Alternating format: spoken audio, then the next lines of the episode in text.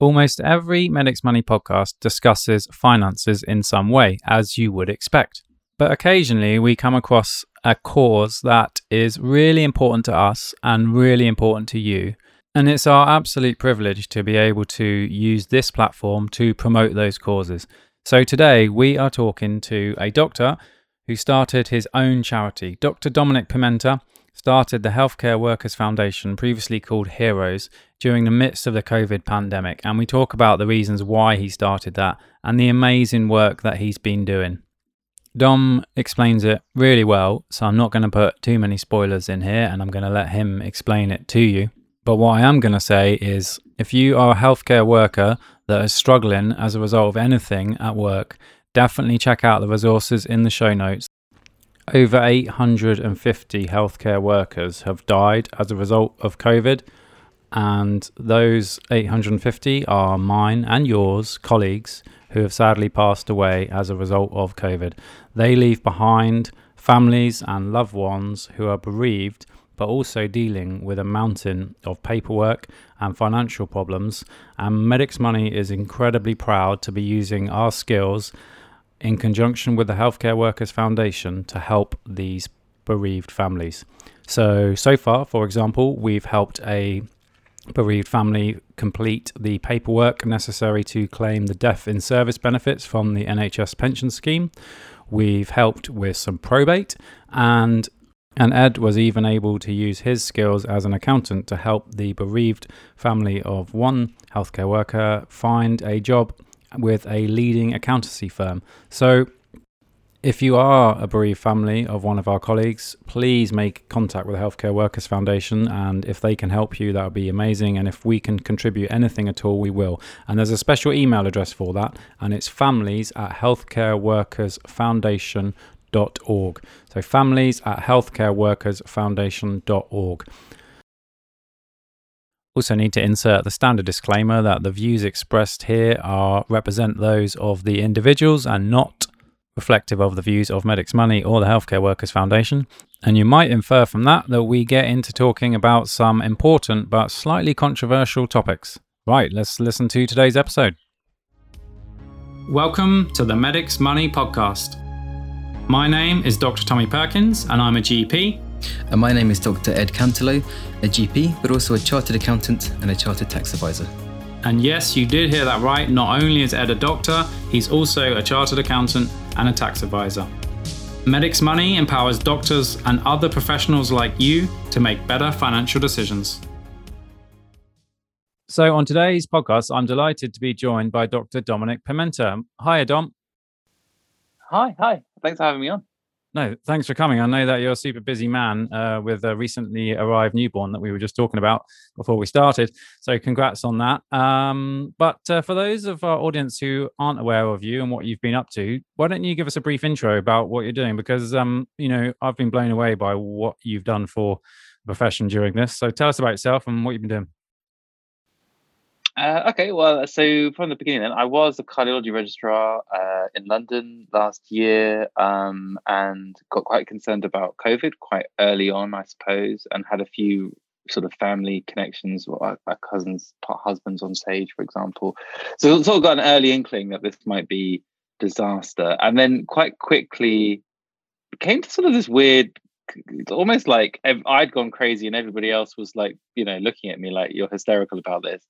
Um, because just looking at social media, listening to accounts from Italy, looking at Wuhan, we got friends in Iran, like this thing looked really bad and it was coming and coming and coming, you know, China and then Iran and then Tenerife and then, and then actually I think the first case was a few doors down from, from my dad down in Brighton, uh, not a few doors down, but along the coast. So it seemed like this thing was coming. And then there, there was this sort of concerted effort, I suppose, to try and raise the alarm a bit. So the first thing, the sort of first sort of step outside of, you know, the traditional doctor box, I guess, was trying to corral the government into locking down earlier, basically, or, or taking action. Because at the time, it looked like we were doing nothing. And you're sitting there doing the, you know, doing the numbers on a napkin, looking at cases doubling every three days. and thinking, well, where where does this go? And why would it stop? And that was what was really odd, was I kept asking people, why do you think this is not going to happen like this? And everyone's like, oh, it's not going to happen. I remember speaking to one of my friends, and he was uh, going to research. And he, I was like, but look, cases are doubling every two days. In like two weeks, we're going to have something like one hundred thousand cases in, in the country. Why do you think that you're going to nip off to Amsterdam and go and do your research? And he was like, to be honest, it's a combination of optimism and naivety. And I was like, that is a really good example of proper cognitive dissonance that everybody had. Like, everybody was the same, right? You know, there's no, everybody had this conclusion that this wasn't going to be a problem. But what nobody could answer to me when I did the little maths was like, why doesn't this happen? And that's exactly what did actually happen. So there was this frustration. And there's a few of us, my wife, as a medic, she's a surgeon, and we were looking at the numbers both because it was like really terrifying. And uh, and her cousin actually, um, who's a senior banking um, guy, he was also very concerned, especially because he's got kids in school and stuff and vulnerable family. So between us, we were sort of trying to to, to raise the alarm, and we corralled this letter um, to government, I think in the sort of fourteenth or fifteenth of March, saying, you know, we should lock down as soon as possible. Um, and I did a few interviews on T V, and that was all very scary and weird. Um, and then we quite quickly started to lock down. So it's kind of like the oil tanker was turning, um, but it just felt like we had to get ahead of it. And it came, and it was really interesting was after that T V interview, I got a call from um, Michelle Dawson, who's an anaesthetist um, up north. And it was really out of the blue. Like, I'd never spoken to her my whole life. And she contacted me, I think through Twitter. I gave her my number, and she phoned me and she said, I'm on my day off. And she's so like, uh, she's so, what's the word? When somebody is so down to earth and yet doing amazing things. So she phoned me. She's like, I'm on my day off was the first thing she said. And I've got a line from a contact in procurement on thirty million F F P masks every week. Um, but I can't get anybody to buy them. Can you help me? And I was like, whoa, whoa, whoa, like, what are you doing? Like, you're on a day off and you're just working. You know, she's a full-time consultant. Got drafted to I C U later, just like I did. And uh, and so we had a little discussion, and we tried to tried to get that into government and and and took that forward. But it kind of gave me this idea that if she's doing that, there'll be so much that's needed, right? Not just P P E, but like, you know, everybody in the health service, having had a pretty bad day for a number of years, is about to have some of the worst days of their career ever. And what are they going to need? They're going to need food. They're going to need childcare. They're going to need counselling afterwards. They're going to need all of these things. Um, and we need to do this now because, as I said, you know, cases are doubling. It's like an exponential time. It's not your usual, let's see how we go and, and deliver. We'll need twice as much as everything every three days for the next four weeks, five weeks, six weeks, depending on what's happening. So the oil tanker was sort of turning on lockdown, and, and that was sort of happening. But then we had this drive, I guess, to just get things going. So we, we started the charity literally on the Wednesday. Um, we drafted the first ideas. I like acronyms. So I wanted to call it Healthcare Work, sorry, Healthcare Extraordinary Response Organisation Education and Support, which actually is an acronym for Heroes. Um, and we actually ummed and ahed about that name a lot, and I'll come back to that because it's quite interesting. But at the time, that's what we went for. And we set up a sort of GoFundMe, and and and had an amazing response. Like every the thing is, uh, I think the whole country as a whole was feeling like this sudden slide into this other world, and everybody had gone through that looking glass. So we'd gone a bit further, but everybody was coming with us now as the government sort of announced lockdown, and we started seeing the cases. And I think by the end of that week, the first, I think Northwick Park went into black alert like straight away. So it was quite, it was very, very, very sudden. So we sort of hit the ground, you know, hit the iron very much when it was hot. And I think that first GoFundMe we launched on the Friday with a video, and it was it was such a, you know, a really, really soul-affirming experience, really. Like from the starting from the beginning of the week of almost like shouting into the void and being concerned, to suddenly having something tangible in your hands and picking up the phone. And I was calling a few of my friends. Some are in branding, some are in marketing, some do film stuff, charity stuff, other medics. And everybody, you know, no matter what the ask was, was like, yes. Like I phoned um, a friend's brother, and he was like, I'll do your branding. There's a guy called Ed Terry. And I phoned uh, a friend of mine from home that went to school with, like, one of my best mates called Jack Shute. And he sort of said, okay, let's do, let's make this film. Let's do it straight away. Let's just record it. Um, and we sent it out to a whole bunch of medics who put it in. And then we had this film ready to go within twenty-four hours on Friday as our sort of launch video. And I think the idea was basically just to try and wrap around healthcare workers as best as possible and fill in all the gaps, right? Welfare and well-being, physical, mental, whatever, do whatever we could. And we understood that we'd never be able to do everything. You're not even a close, not even a fraction of a fraction of the need. But if we could do something, then that in many ways was a very sort of positive pull for people when actually it felt like you could do nothing. It was a very frustrating situation. Um, so we had a huge response. I think that first weekend we raised about a hundred grand by the Sunday. Wow. And, and then three I, days. And I, yeah, yeah. It was, it was, it was, I mean, it was really like, uh, it, and actually the fundraising went on and on. Lots and lots of other charities came in, lots of other groups came in, and actually people, you know, and it was really about harnessing the goodwill of the public who really wanted to do something. You know, it felt like a war was kicking off and only a very, very few number of people were suddenly thrust into the actual front line. But everybody wanted to, we wanted to help, right? And that was, that was super, uh, a really sort of soul-serving feeling. And it was funny because I think that next week we had the Clap for Carers thing. And my sister was living with us at the time, and she helps. I I, I, I remember calling upstairs and saying, "Bet, we're starting a charity. Are you in?" And she was like, "Yeah." Like, she was like, "Yeah, I'll do it, whatever." So she became one of the trustees as well. And um, and she pulled me out. She was like, "No, we need to stop doing the charity stuff because they've already gone crazy after a week. Uh, and we need to go outside and do this Clap for Carers thing." And I was like, "Oh, this is just some rubbish gimmick. Like, I'm not, I haven't got time for this. Like, what's the point? Like, no one's going to do it." And I remember as we were walking to the door, suddenly hearing like this, this pattering, right, coming. And it was such a weird sound because you, you can't really imagine what it's like to hear hundreds of people everywhere. We live in quite a residential area clapping. So we had this like clap, clap, clap. And as I was going to the door, I just felt that suddenly I was just tearing up. And I think what it was was like, not maybe a little bit of relief. So feeling like you're on you're on the outside a lot, shouting in, and then suddenly everybody's with you. So there was that. But there was also maybe this sensation that everybody was now striving for the same thing. And that was quite, um, you know, that again was a really nice thing when you're trying to do something to help people, but feeling like there's a lot of support out there. And we, and we had loads of support. I mean, at businesses, we had a biscuit straight away that raised a ton of money. Candy Kittens got on board almost immediately, and the rate actually raised about eighty-five grand. I've got a huge check from somewhere in my office. I can't find it now. Um, like a physical, like, you know, one of those old school surprise you at the door kind of check. And uh, and we got straight away like plugged in. So a friend of mine, Roshana um, Median, became one of the founding uh, trustees as well. And she'd already got the ball running with childcare. So the idea was to get childcare grants out. We partnered with childcare dot co dot U K to to help get, because the people were really stuck, like suddenly had to pull twelve hour shifts, which they weren't normally doing, or suddenly had to go in. And actually quite a lot of people, quite a lot of medics, as I'm sure you know, decided to, if they were in contact with COVID, to live away from their families. So there was a lot of stranded families suddenly doing a single parent duty. I mean, it was pretty tough for me. So during that time, I got, I got um, uh, redeployed to I C U quite quickly. And I'd done I T U before, and it's quite a lot of the skill set's quite similar to cardiology anyway. And we spent a lot of time up there.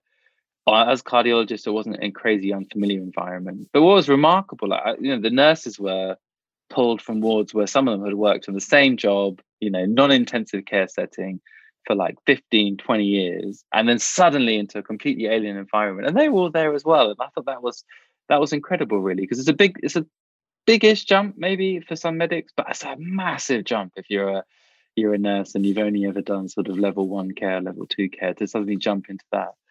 Um, so that, and then, you know, and uh, again, going into work every day during the lockdown sort of highlighted all these needs that the charity could address. So food was a major issue. I remember going in and feeling like this is a ghost town, you know, centre of London. Uh, the pretzel closed down. They did this thing for a few days where they would give free stuff to healthcare workers, but then they just closed because there was no business. So actually getting into work, especially if you were like pulling long days and, and you, there was no food. And actually for a while, like some of the supermarkets like were difficult to get to.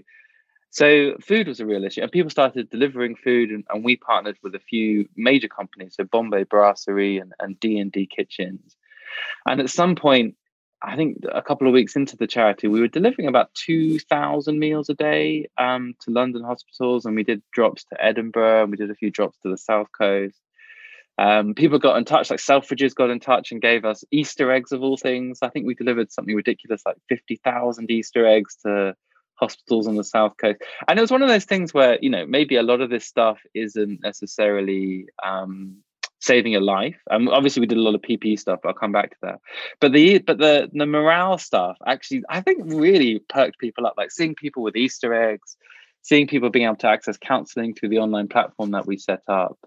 Um, so it was, you know, it was a very nice time in the fact that going in, doing a lot of pretty hard COVID work, not, not like hard in terms of like, you know, diagnostically hard or not even, you know, busy work, just hard physical work, because all we really did was prone the patients in I C U and prone them back again, um, and run around putting fires out as the I C U expanded and expanded and expanded.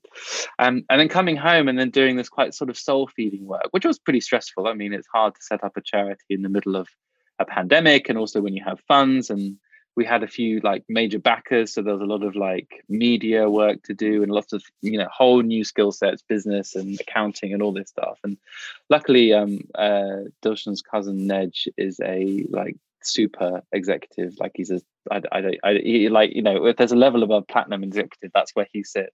And it was really interesting working with him actually, because he he was the initial chairman, and he sort of led from very much from the front and spent hours on like the micro detail. But just understanding how to run an organization, how to make sure things are delivered, how you, when you say you do something, it gets done. All of these things, trying to trying to work it out. So it was, we were really lucky in the sense that we had some phenomenal people on board straight away, all pro bono, all doing everything, marketing. Uh, we had a great um, social media and communications team that just, you know, saw one of our interviews on T V and got in touch and wanted to help. And it was just so, you know, again, really soul feeding stuff to just say, I just want to help. And then we got, and so the P P E stuff was really interesting. So obviously I was in I C U, and there was really interesting acute shortages of stuff that we hadn't really anticipated. So masks obviously was super short. Where we were in I C U, it was fine, but we would get requests as a charity to all sorts of dire situations. I remember um, Rachel Clark, the author, contacted me, and, and her hospice was actually about to close because of a lack of masks. Um, they couldn't, they just couldn't staff it. They had COVID patients and no way to safely look after them. So we managed to get them through some of our connections through another sort of charity drive called Contractors Appeal to deliver a thousand masks. Um, they kept them open for a few more weekends. And, and those were the small but very tangible, very like, you know, deep stuff that we managed to, to to get done. And then we had this real problem with eyes, which obviously you were, you know, you guys were were fully aware, but eye protection was really weirdly not available. And and we were also maybe slightly naively using the kit like we used to. We just use it once and throw it away. So it kind of came to the point that we were like, and, it, and Michelle was very interesting in this. So she did the maths, and she was like, each patient in I T U needs thirty sets of P P E per patient per day for ev- all the stuff that we'll see and then throw away. So that was like sort of nine million sets of um, P P E per month per I T U, which the numbers are astronomical when you work that out nationally. So we, I mean, we had a lot of cash at that point. I think we, we'd raised about six hundred grand that we had. And we were like, well, what's the best way to deploy this? Because ultimately we could spend that six hundred grand and we would have nothing to show for it after a day. And that's literally the, the level of requirement.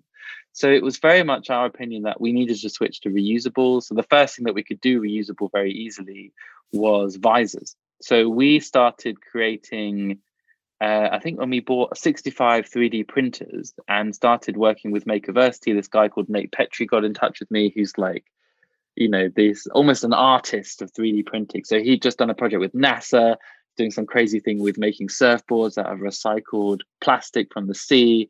We ended up working with, um, uh, what are they called again? Oh no, I can't remember. I have to edit this bit out. We ended up working with a major recycling um, uh, oceans plastics um, uh, company, uh, and they gave gifted us about fifty thousand worth of visor plastic to create. So we had this great idea of like reusable visors with reusable material, and they were great. And what I was doing, because we had three D printers, was we could print it, take it to I T U. I wore it. I was like, actually, it's a bit uncomfortable. Actually, we need, when the band comes off, we'll need some way of attaching it. So ultimately we came up with this design, which you could use a tourniquet for. Um, and then we started sort of printing them, and then we had the actual visor shields made. And as you know, Rolls-Royce helped us out with that and cut it. So it was like a, it was like a crazy time. And literally every single day was like some, you know, new crazy solution or crazy problem. Or so in many ways, it was super interesting. Um, and we got into gowns and gloves and alcohol gel and just literally trying to do everything that we could to, to, to get stuff. And there were so many neglected areas. So I think one of the other big problems was logistics. So delivering, not necessarily having a supply, but just knowing, you know, how do you get stuff to a funeral care worker? How do you get stuff to a social care worker in the private sector? How do you get the community carers to get P P E? Like, these were the really difficult, um, much more difficult answers to to to, to solve, really. Um, so so so we continued down the P P E route, and we made a whole bunch of stuff. We actually ended up funding a project from Oxford where they'd repurposed a scuba mask. So the F F P masks, obviously, and we looked at this. You could you can actually reuse an F F P mask. So you can put it in the oven. It's not, you know, obviously licensed, but you can sterilize it, and it does work. And I did try it. You could put it in sixty degrees for half an hour if you're interested in the recipe. Um, but these, but that doesn't last. So these guys had the idea that they could repurpose an existing air seal, so scuba mask, with a anesthetic filter, which actually the filters only cost seventy-five p.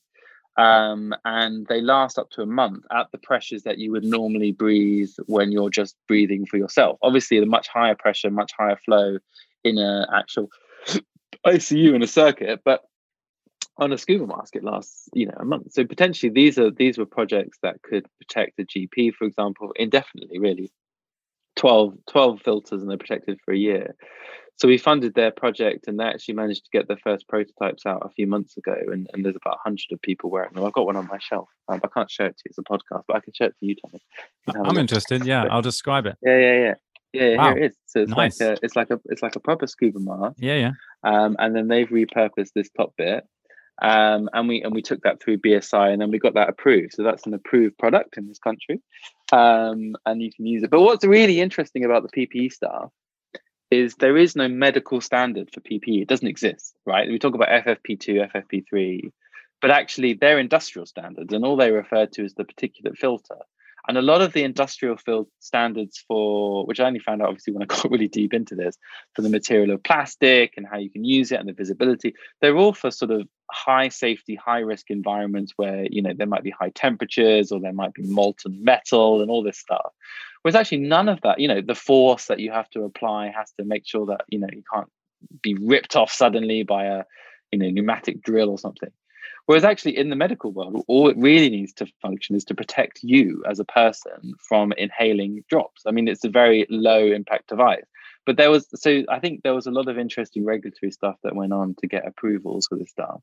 But what really highlights is actually, you know, pre-next pandemic, if there is one, that, that this is a real gap that needs to be addressed, because there was so much product that was perfectly usable but couldn't get approved in the normal way because we're using industrial standards. So Oxford inspired me working on that as a project. And I hope down the line we'll have some much better, like, respirators and stuff, and and, and the healthcare workers who sadly passed away in the last pandemic, which is another big project that we are working on, will have much better protection. Um, so the other main thrust, and actually, you know, from the very beginning, one of the big worries, you know, me working in I C U and us both being medics and having young kids, was what would happen to our children if something happened. Uh, yeah. Funnily enough, I actually took a, a risk assessment at the end of my I C U stint, or, or sort of in the middle, really, when everything was dying down. And they were like, oh, actually, you're moderate risk. Do you want to keep working in I C U? And I was like, well, I'm a bit sad that I'm moderate risk, number one. There wasn't much of an assessment on that personal level to start with. Yeah. And there were, we were we were very much blind. Um, and and so we were really scared. And actually, I, I remember talking to my wife about wills, about uh, who's going to look after the kids. And suddenly having this thought right at the beginning of, like, what what would we want for our kids if one of us were to die? Or worst case, both of us, although my wife didn't go back to work because she was pregnant. Um, so the... The um the corollary of that really was to sort of think about, from the early days, about keeping some money back as a bereavement fund. And actually that's now grown up into the Families Programme, which we launched over Christmas. But it's a huge need. And it's really, it's really, so basically we've got a whole bunch of kids now, um, and families that in the short term, which obviously, you know, you guys at Money Medics know all about because you've been helping us out with this, need a lot of financial help, accounting help, legal help. In the longer term, midterm, maybe counselling, but also there's a whole legacy, right? There's kids growing up who may never have met, you know, we, certainly one family who who who's you know, whose daughter will never meet her mum, who was a healthcare worker, uh, who died from COVID. So we have this, I think, and I don't know, I, I ascribe very much to this idea that healthcare workers in generally are a sort of tribe, like, you know, like the army is, or being, because it's a very unique, you know, a unique setting. I wrote a blog a while, about years ago, about is medicine just a job? And because I heard that phrase a lot, like people say, and actually I, I kind of came to the conclusion that it can be positive and it can be negative. But one of the main things about it is you do have this exposure to life, you know, with a capital L, births and deaths and major trauma, and and and seeing people generally at the worst time of their lives in what for them is a, you know, a fraction of a fraction of their life. But for us is constant, right? We see it all the time. Next patient, next patient, heart attack, death, heart attack, cardiac arrest.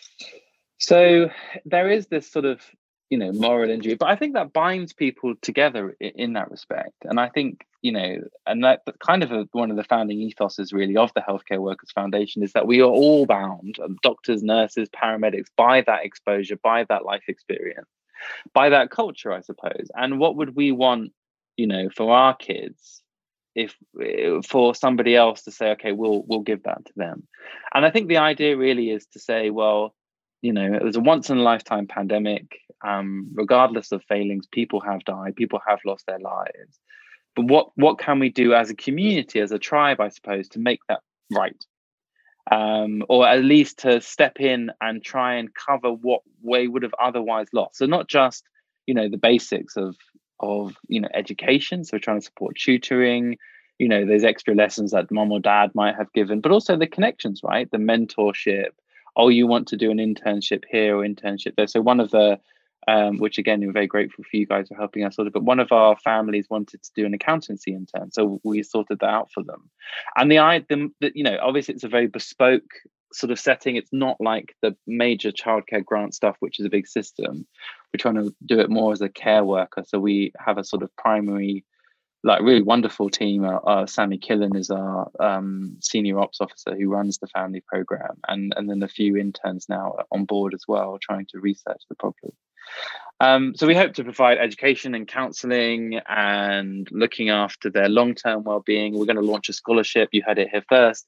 Uh, later on this year, um, for supporting them to go to university and things. So it's a long-term project that, you know, again, is something that, that I think as a community of of medics and and beyond, I think people would like to support. And certainly something that, again, is very soul feeding in, in what has been a relatively, you know, difficult year for, for everybody, I guess. Um, it sounds like we've got then, an ex- exclusive then, there. You're launching, a, just so I understand, yeah. This, you're launching an, a scholarship for the bereaved uh, fam- families, the so that you know, so that you know, the bereaved um, children can, you know, do do, do the scholarship. Is that right? Because I love yeah, that. Yeah, so it'll be the so it'll be a scholarship to support the kids to go wow. to university. Um, uh, we we we might try and develop it. I'm probably giving too much away now, but trying to speak to universities about the tuition fee side. But from our side, it would be about maintenance, you know, like a maintenance grant. Yeah. So I think a lot of, especially single parent families, really worry at sending kids off to university just to cover their living costs. I mean, the grants don't cover it anymore. Um, and also the debt they'll come out with. So if anything can make that easier to have that fund of, you know, I'm going to dip in my pocket for rent, et cetera. Well, we could be that pocket. And I mean, from our point of view, as a, you know, a technically a large charity now, um, you know, fronting five grand, ten grand a year in a few years' time for one or two ch- children, because there is a finite number, um, is not it's not a major ask. But we do hope to build it in and and to maybe expand it beyond university. Think about supporting apprenticeships and trying to diversify our support. But initially, that will be the the plan. We haven't got a name yet, so if anybody wants to. to chip in and what we should, how we should name this scholarship fund, I don't know, but that's that's the that's one of our sort of next big things. But interestingly, that's that's where the name change came from. So we, we originally obviously had this acronym called Heroes, um, but we wanted a name change mostly because when we started working with bereaved families, it just didn't feel right anymore. And actually, that was what we spoke about initially. And I, I spoke to some colleagues, and they were like, the name Heroes, I think, in many ways, encapsulated what the public felt about healthcare workers, but probably didn't feel right to healthcare workers, in the regard that with the idea of heroes, you get this idea of sacrifice, that you signed up, you know, to die on the front line, which certainly nobody in healthcare did. They saved save lives, not to not to give their lives. Um, so there's lots of negative connotations, but also I think a lot of it was working with these families and approaching them with this name felt just wrong. And I, I you know, maybe you can argue actually in many ways that, you know, these, these families, these people are heroes in the truest sense of that word, but not in the sense that I think we would want to perpetuate. But the other side of things is, you know, it, it's not necessarily clear, and it's a confusing space of what pe- everybody does. So we thought it might be easier just to say on the tin, we are the Healthcare Workers Foundation. We cover all healthcare workers. We are here as a foundation in the long term. Um, and if you need help, we're here. And as a consequence of that, we've tried to, you know, offer our remit. So the next major thing we did is um, the Healthcare Workers Foundation was to open up this platform to try and actually gather healthcare workers, aggregate the space. So there's a lot of support for healthcare workers out there, but it's very fractured. Uh, if you move hospital to hospital, or you move between professions, or you're a paramedic, or you're a nurse, or et cetera, et cetera, there's different offers for you. So one of the major things that we've tried to do through our platform, which is called Health Chain, and anybody with an N H S email can sign up to it. Um, and just contact me if you're a healthcare worker and you don't have an N H S email, we'll get you on there. Um, is access to all our services, so that's easy. So what we do, counselling, childcare, et cetera, but start to aggregate the services that are external to us. And we've supported a few of those. So, for example, the Royal Medical Benevolent Fund has an ongoing fund for medics. So we gave them twenty-five grand last year. Similarly, the Cavell Nurses Trust has a financial hardship fund. We gave them twenty-five thousand last year. Um, so, and and just trying to point people, because I know as a doctor, when I need help or for, I'd really find it difficult to navigate the space. It's very tricky. There's lots and lots of useful services, there's lots of charities, there's discounts, but they're all over, all over the place. Some you have to sign up for, some really aren't discounts, they're just adverts, and you don't realize that until you're really deep in there. So through Health Chain, what we're trying to do is build that aggregation service. And ultimately, you know, the long-term dream is when you get your first job, whatever it is, as a paramedic, as a social care worker, care worker, wherever you might be, O T, P T, whatever, you get a little card that says H W F. And that card entitles you to everything that anyone ever wants to support healthcare workers with, whether that's financial services, maybe in the long term, whether that's online shopping priorities or counselling or childcare or referring back to us if you want us to support your hospital. So through Health Chain, we're trying to, you know, build the offer, but also to engage and say, well, what do you need now? What's the, what's the relevance now? Um, counselling is a big issue. So we deliver, continue to deliver counselling, and actually I think even more required now. But what we're finding is people maybe actually want a bit more one-to-one counselling, professional counselling, and actually want to maybe not be more in a private space again. Um, and similarly, welfare. So there's still lots of, you know, places in hospitals where they don't, I know anyone who's worked in a hospital would know this, where there's no space to rest, or the rest facilities is like an old desk in a cupboard somewhere and a coffee machine that's never worked. So we we started a project, and we've just delivered our first sort of H W F room to Barnet Hospital. Um, and again, it's a really interesting harnessing the goodwill. So they gave us a little, um, uh, what do you call it, like a shopping list of, of, of what they needed to renovate one of their rooms. And we got them sofas and a lamp and a new digital radio. And we have budget for it. But what actually what we found was if we go out to uh, IKEA or D F F, or one of these big companies, and we say, hey, we're the Healthcare Workers Foundation, we want to, you know, would you like to donate? Most people are like, yeah, of course, we really want, we still really want to help. And again, that's, I think, a hugely, hugely nice thing to do. And we, I think one of the funny things about the morale work is morale is actually very cheap in the N H S.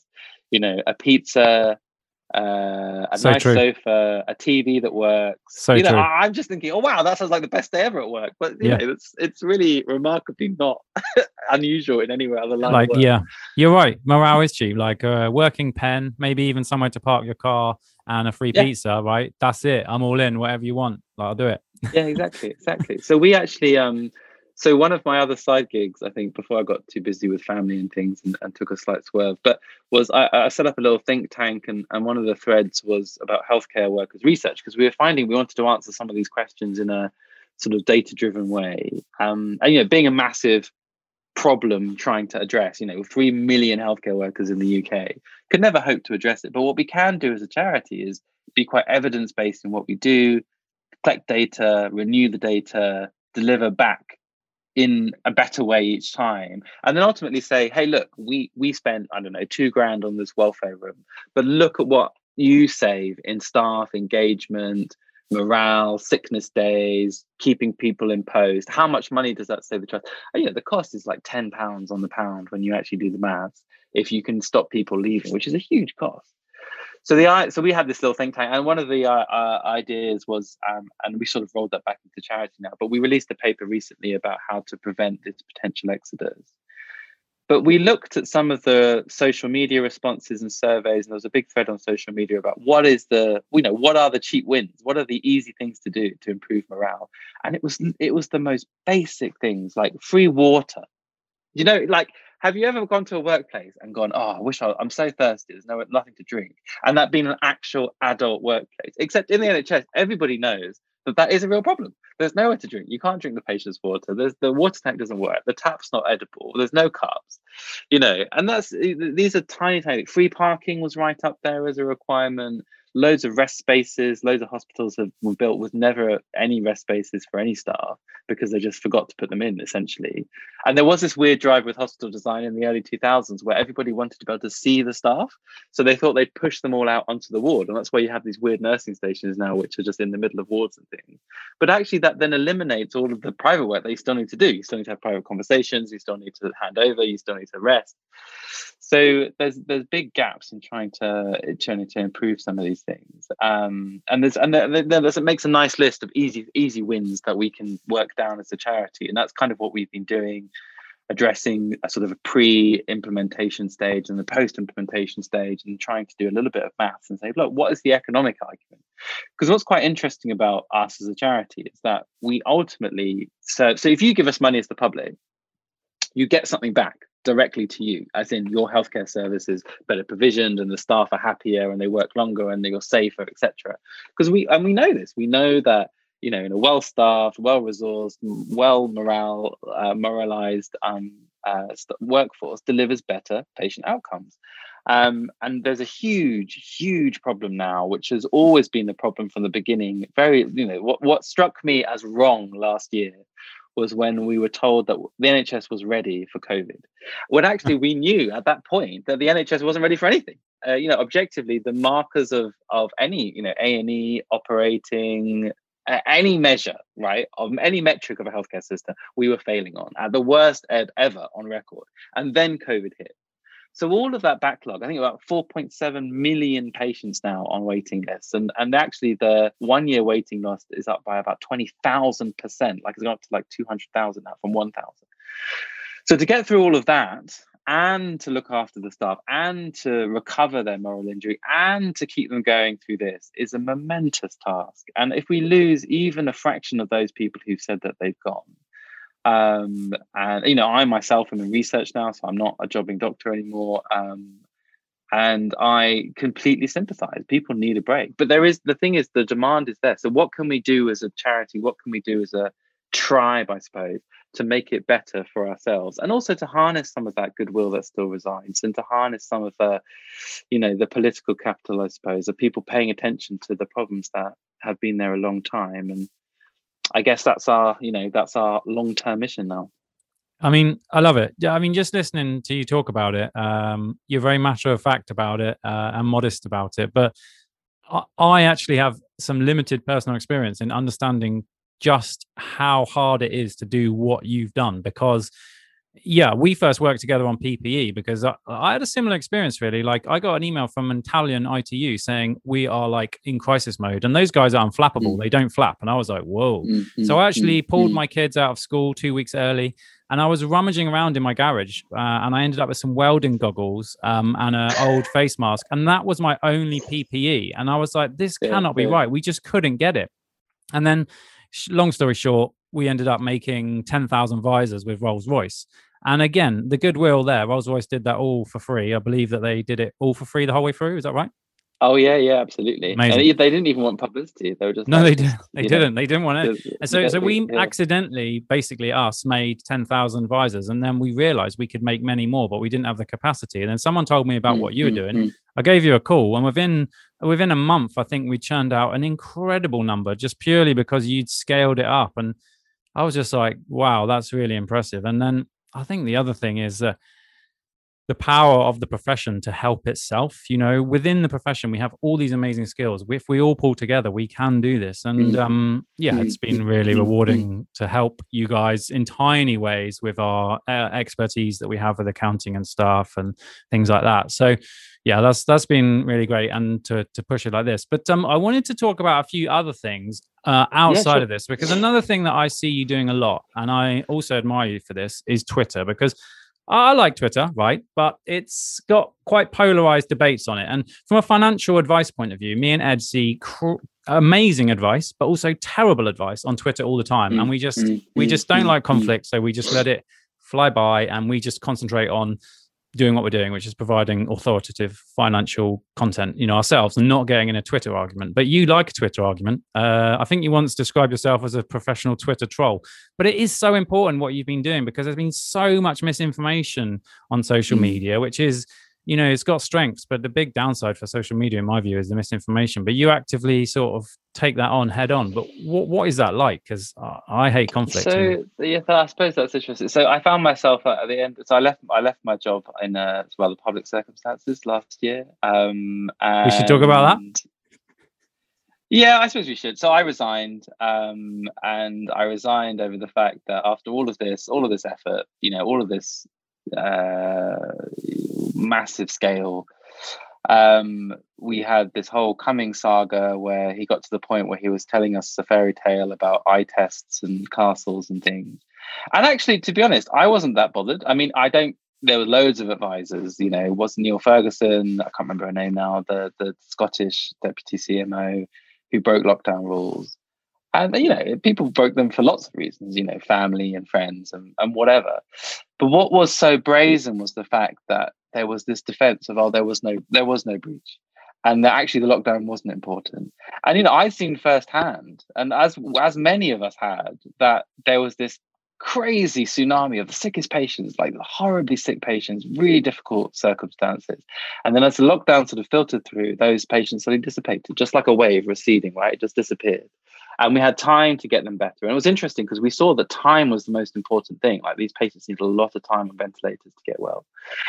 And we had this issue. And, so, and, and actually what was I found particularly galling was this whole willingness to throw all of that under the bus. Um, for the, the really the sake of an apology, right? If there was just an apology, say, I'm sorry, I broke the lockdown rules, I'm worried about my kid, I don't think anyone really would have given it. Like, people would have understood. It's been hard for everybody. And I would have understood. But I, I, and it was just this idea that after all of this, all of the failures, everything else, we would be so flippant to disregard that, that I just couldn't stomach. So obviously I, you know, tweeted that I would resign if, if Dominic Cummings didn't. And then I, I never thought he wouldn't. I just thought, or at least not apologize. I thought that would be mad. Like, how could this government be so callous? But actually, in retrospect, and obviously the retrospect is very long now. It's nearly seven months since I finished. So I, I continued working in I T U until September. Um, and then that was in my notice, and then I left. And we had this ridiculous situation where we just kept things open for Christmas. We had another seventy-five thousand deaths over Christmas. We had the same thing again, the same hit to healthcare workers, the same. And actually, you know, there's there, not to get too too into the politics of it, but there is there is a duty of care, I think, at government, and fundamentally that was not met, um, and that just wasn't enough for me. But I think and I think many people sympathise as well. Like, I was pretty broken at that point, um, and I think the right thing for me and my family would have been to try and take a break. And actually, we ended up shielding in the second wave anyway, so it would have been really difficult. I would have had to leave the family house. So it, in many ways, it became, continued to become a better and better decision. But it was interesting. So what I, I found myself to sort of lurch into the misinformation side, sort of thinking, I still want to, you know, be part of this discussion. And actually having a lot of, I'm in research now, so looking at COVID a lot. Um, and just, as you say, like on social media, finding the worst takes, you know, all these people saying it's false positives, or all these people saying COVID doesn't exist, or all these people saying there will be no second wave. But again, just doing the math and saying, we still have COVID, no one's vaccinated, we are interacting. What, what, what is it? What is the magic here that you think is going to happen that clearly didn't happen? And I found that incredibly dangerous, that we would then start to to denigrate. And actually, interestingly, so those those misinformation you know, the Carl Hennigans of the world, the Professor Guptas, they, that went all the way to top of government. And that's, I think that's one of the big problems. A lot of us underplay how important social media is now. You know, not what people say on Twitter um, used to just be, oh, whatever, Twitter. But now that's news, right? Those tweets, my tweets sometimes end up in newspapers, wrong, rightly or wrongly. Um, and uh, I often don't like that. But the, the you know, it it's become sort of part of the fabric of our society, if you will, part of our civilization.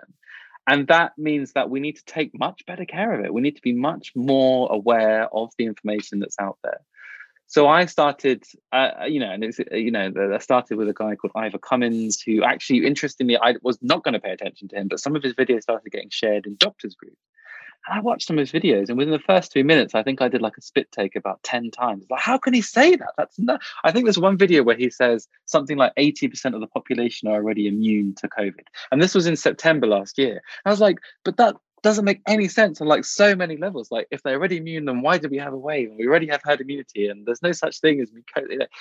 You know, and I just thought I should sit down and, and spend some time on this. So I, I sat up for about three hours on an hour just going through it and watching the video.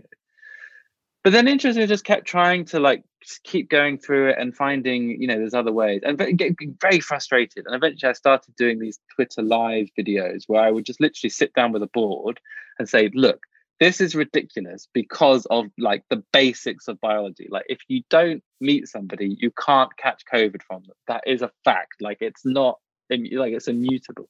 And actually finding it quite cathartic in many ways. And and and and I think those videos were as much for me as for as for anybody else. And then I kind of got a little bit more. Um, and what's interesting was I would get a lot of like um, people legitimately saying, "Well, you know, you're saying this, but this professor's saying this." And I was like, well, they haven't published anything. It's like, well, neither have you. And I was like, that's actually a pretty good point.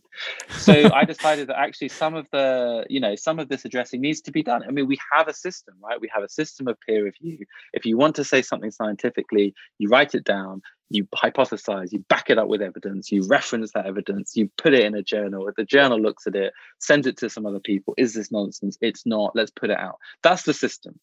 And what we had was a lot of, you know, prominent people publishing the Daily Mail and the Spectator, things which were obviously wrong almost immediately, or, you know, very controversial opinions that didn't really match up with evidence or had a lot of flaws in it.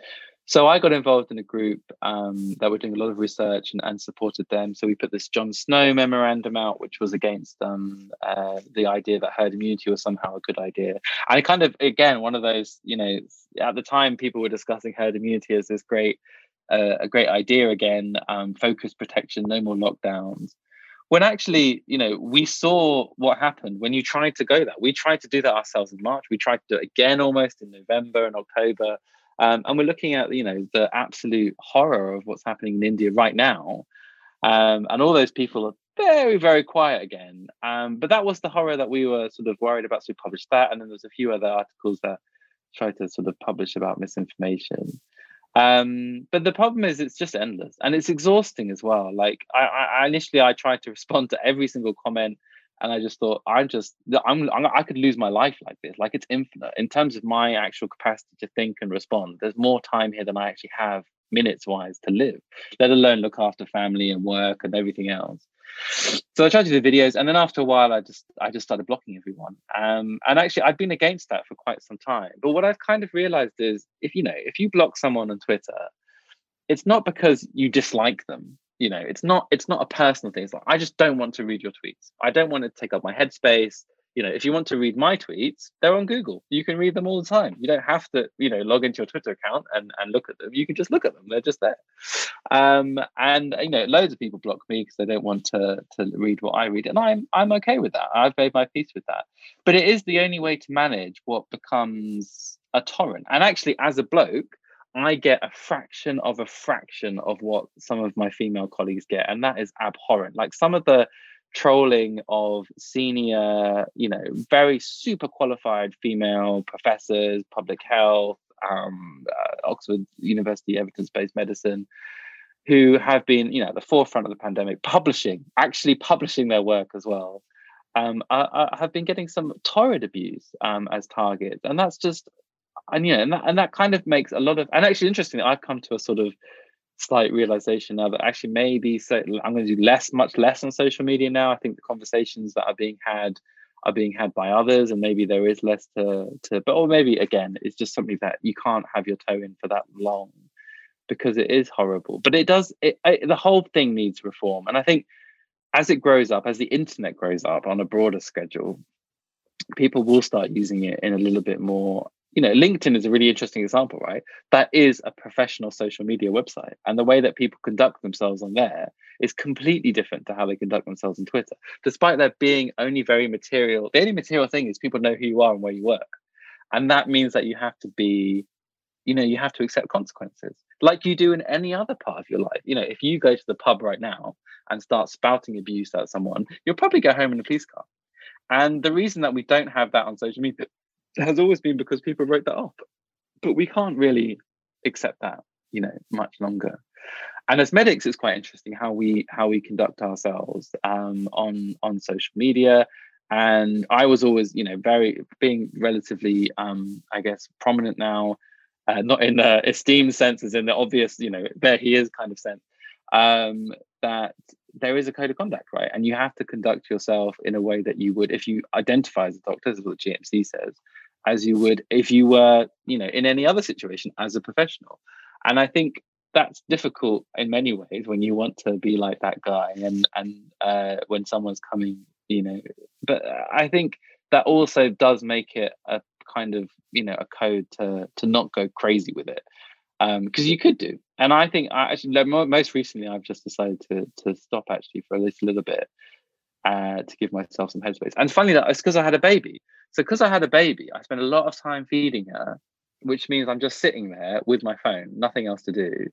And then you can you can just get lost in it. And I think if you don't make some of those mental breaks, if you don't have that mental space for yourself, and that's true of any walk of life really, but I think we we aren't maybe wary enough of how much mental space we are or mental health we are potentially sacrificing with use of smartphones, digital devices, content, and what is to be said for, you know, those moments of of peace and quiet with a lovely podcast perhaps or something Definitely. Like that. So, you know, there is, I think we, we all need to take better care of ourselves, and I think as a consequence I've decided to do less, not none, but far less, I think. And if you do tweet, it'll be at like three a.m. with a load of typos in it because you're feeding the baby simultaneously, right? Well, exactly, exactly. So me and the American crowd are now uh, bonding much more because they're the only ones awake when I start tweeting these days. So uh, if, if if at all, if at all. Um, but yeah. Awesome. I mean, there's so much we could talk about. Um, but what what one thing I wanted to get clear is, if someone's listening to this now and they think, ah, oh, I want to get involved in this, how how can people help you? What do you need? Because I remember when you came to us and you were like, look, we need help with accounting, probate and that kind of stuff. And and fair shout to our network, uh, because I sent out an email saying, can anyone do this pro bono? And every forty-seven of this country's best advisors emailed straight back saying, like, we'll do it. So, you know, yeah, just what you're saying about the everyone wants to help us, which is great. So someone's listening to this right now. They're liking what they're hearing. How can they help the Healthcare Workers Foundation? So I think there's there's three ways that we, people can help. I think, first of all, money. And obviously, I'm always going to say that. I'm the chairman of a charity that potentially is trying to treat an infinite need. And the thing is, we know that we can deliver counselling, for example, um, and that's an infinite, almost infinitely scalable need. Um, childcare grants, similarly. Um, and if we have lots of capital for large projects like welfare projects and support, then we can diversify in terms of what we do. So fundraising is always, always, always appreciated, whether it's from your own pocket or actually I think what's nicer is to fundraise and set up events. And we have Just Giving, we have a fundraising team. So just get in touch if you want to set something up. And we actually have a huge um, resource in our comms and media teams. Um, and we're actually just started sort of working with N H S Million and and, and their team and, and um, to support social media as well. So there's a huge reach, right? So if you want to do something for us, then please do get in touch because, you know, we're, we're doing a whole bunch of stuff. Later on, we're looking at setting up mentor networks. So if you're in a profession um, and you want to be a mentor to some of these bereaved families, then again, I think that's a hugely worthwhile cause. And obviously, it's kind of what, you know, Medics Money has been doing in in in, in, in this small regard, but using those networks. Um, and I think, you know, further down the line, we we we want to try and set up a much more, much more services. So if you have ideas, and this is the other key thing, I, we need your engagement. We want people to sign up to Health Chain, which is the platform, so we can keep engaged with you. But what do you need? Like, tell us what you need, right? Like, I need this. I need to make my life easier.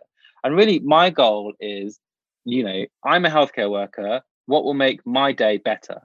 And I'm interested. And that is that is the fundamental mission. So anything, you know, from setting up, you know, the, those forty-seven, you know, pro bono advisors, well, maybe actually we could set up a uh, some sort of network or, you know, something for people to regularly tap into for healthcare workers, or we could build a financial service. I mean, you know, the possibilities are limitless, right? If if your remit is what's going to make my life better, you know, it's funny because, like, for example, you know, this healthcare workers have pretty steady jobs, right? So why isn't there like easy, or there used to be, I think, easier access to some financial products? But we could do that as a charity. We could set up as a platform. We could negotiate.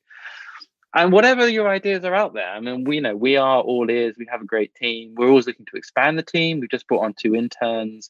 We could probably do with at least a couple more people to organise fundraising and um, to organise some of the engagement work, going more to hospitals. I think ultimately building the network right now is probably the most useful. So if you want to come and help us, I think one of the biggest things that we could do is you represent us as a charity to where you are. So what does your network need? What does your hospital need? What does your trust need? Um, and tell us, you know, and help us organize it and get those people signed up. If they want childcare or counseling, then get them signed up onto Health Chain and, and get them funding.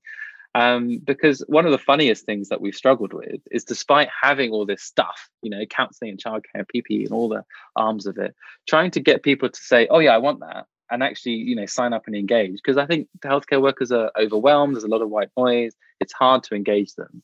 So engagement is probably one of our biggest issues, really. So anything that helps, whether you want to represent us or advertise for us or be uh, representative for us, then get in touch. And and and we are all ears and always open. I love it. Um, I love what you've done already. Um, I'm really excited about the future. I'm delighted that we're working with you in a tiny, tiny way, but for us, it's been immensely rewarding. And it just shows that actually our skill set is really niche, but we can help the families of bereaved uh, of uh, of bereaved colleagues, which has been so important. So um, that's so good. So you mentioned a little bit about what's next for you. I'm absolutely gutted that the N H S has lost you as a clinician, and that is an absolute, you know, tragedy really for the N H S that we're losing so many good people. But what's next for what's next for Dom? So um, well, I'm I'm going to continue doing the research side of things. I, I wouldn't say I've lost the N H S. I think um, I think in the longer term I need to. It's funny because I, I started missing it basically a week after I left in terms of clinical work. But the problem is I we went, you know, the vaccinations and then we were shielding. But I think eventually I will be going back because I don't know what capacity yet. Probably just to finish internal medicine or something. Um, and then I don't know really. I think the charity keeps me sane out of hours. The research keeps me sane in hours and in the family. And I, I, it's funny enough, you know, as we sort of circle back to where we started, but the family becomes the priority really. Like, you know, seeing the kids, seeing, looking after my family, seeing the baby, like stuff that actually I wouldn't, I wasn't doing, you know, weekends, nights, long shifts. You don't see the kids for sometimes days at an end. And that really isn't, you know, at this fragile time, I think, you know, maybe a few years down the line, I might go back to all of that. But for now, I think there's uh, there's other priorities, I think. And uh, to be, you know, to be absolutely honest, they've suffered enough with all my hijinks in the last year. And I think I owe them at least, you know, a lot more of my time for at least a, a little while longer. So so that, that'll be me up at four a.m. with the baby and, you know, all the rest of it. So, yeah, that's, uh, that's enough for me, I think, for now. Awesome. I think that's really, yeah, just getting the balance right is so important. And um, it's a cliche, but they do grow up really fast. Uh, so make the most yeah. of it. Well, I mean, yeah, just thanks so much for everything you've done. Thank you so much to your team at Healthcare Workers Foundation. It's been so impressive. I hope that this has helped to raise awareness of what you guys are doing. Uh, and I'll drop all of Dom's relevant contact details in the show notes below, because it's really important that if you are struggling or you need help, just let Dom know, and it sounds like there's a good chance he can help you. But for now, uh, thank you so much for your time, Dom. Uh, it's great to chat with you as always. Take care. That's fantastic. Thanks so much, Tommy, and thanks so much to, to Medics Money for all their support as well. It's really meant a lot to us. It's the least we can do. Take care, mate.